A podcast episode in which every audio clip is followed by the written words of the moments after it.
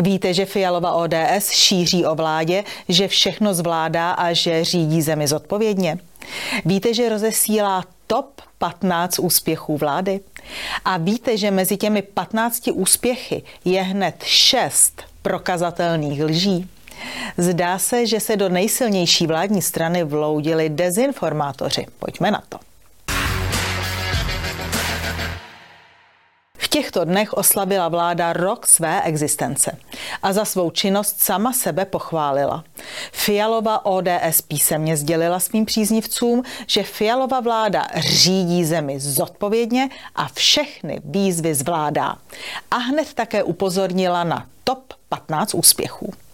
ODS se evidentně řídí známým heslem. Když mě nikdo nepochválí, pochválím se sám. Aby bylo jasno, jsme několik dní čekali, jak se veřejnoprávní média a další hlídací psi demokracie ujmou ověření, neboli chcete-li fact-checkingu o něch 15 top úspěchů Fialovy vlády. Čekali jsme, jak je detailně rozeberou a zesměšní, jak to běžně dělají například z výroky prezidenta Miloše Zemana. A ono nic. A ku podivu v předvánoční hibernaci je i opozice. Ale pojďme zpět k 15 top úspěchům Fialovy vlády. Aby bylo jasno, jsme v 15 bodech našli 6 lží a 4 polopravdy.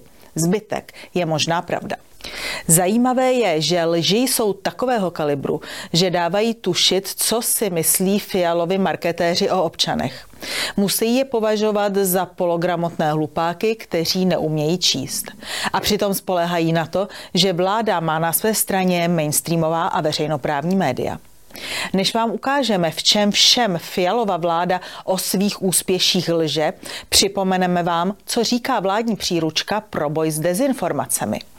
Najdete ji na stránkách Rakušanova ministerstva vnitra.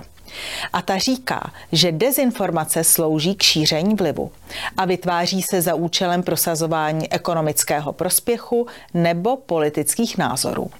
Posuďte sami, nakolik je top 15 úspěchů Fialovy vlády z dílny ODS vylhaných, dezinformačních nebo pravdivých. A ověřujte, abyste pak měli co hlásit. Žijeme přeci v době, kdy se nahlašovat musí.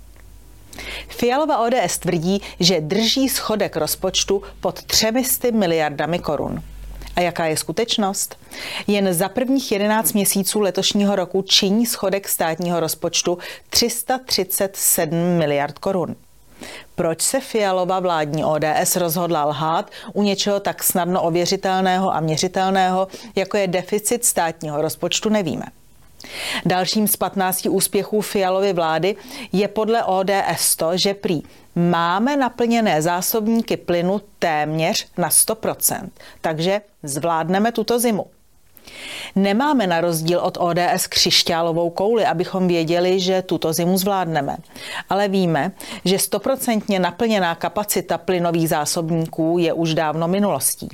Dnes má Česká republika v zásobnících pouze 85% což pokrývá zhruba 4 měsíce spotřeby v České republice. Jinými slovy, pokud by se v situaci s plynem nic nezměnilo, koncem zimy by Česká republika byla na suchu nebo spíš na mrazu. Fialova ODS se také chlubí, že se vládě podařilo nastartovat projekt plynovodu Stork 2 z Polska. Ve skutečnosti se jedná maximálně o restart. Projekt nastartovala Sobotkova vláda už v roce 2014. Plynovod měl být dokončen v roce 2019, nicméně kvůli politickým problémům v Polsku byl v roce 2016 přerušen a nyní je jen obnoven. Podle top 15 úspěchů Fialova vláda zahájila odkládanou dostavbu Dukovan. Ale nezahájila. Vláda pouze dala souhlas k tomu, aby ČES spustil výběrové řízení na dodavatele. Pro představu, tendr na dostavbu jaderné elektrárny Temelín vypsal ČES v roce 2009. O pět let později byl tendr zrušen a po více než 13 letech stále na zahájení dostavby Temelína čekáme. ODS se ve svých top 15 úspěších ráda chlubí cizím peřím. A tak nejsilnější vládní strana chválí Fialovou vládu za to, že letos celkem třikrát valorizovala důchody. To ovšem není ani v nejmenším zásluhou vlády. Vládě ukládá povinnost navyšovat důchody v obdobích vysoké inflace zákon o důchodovém pojištění.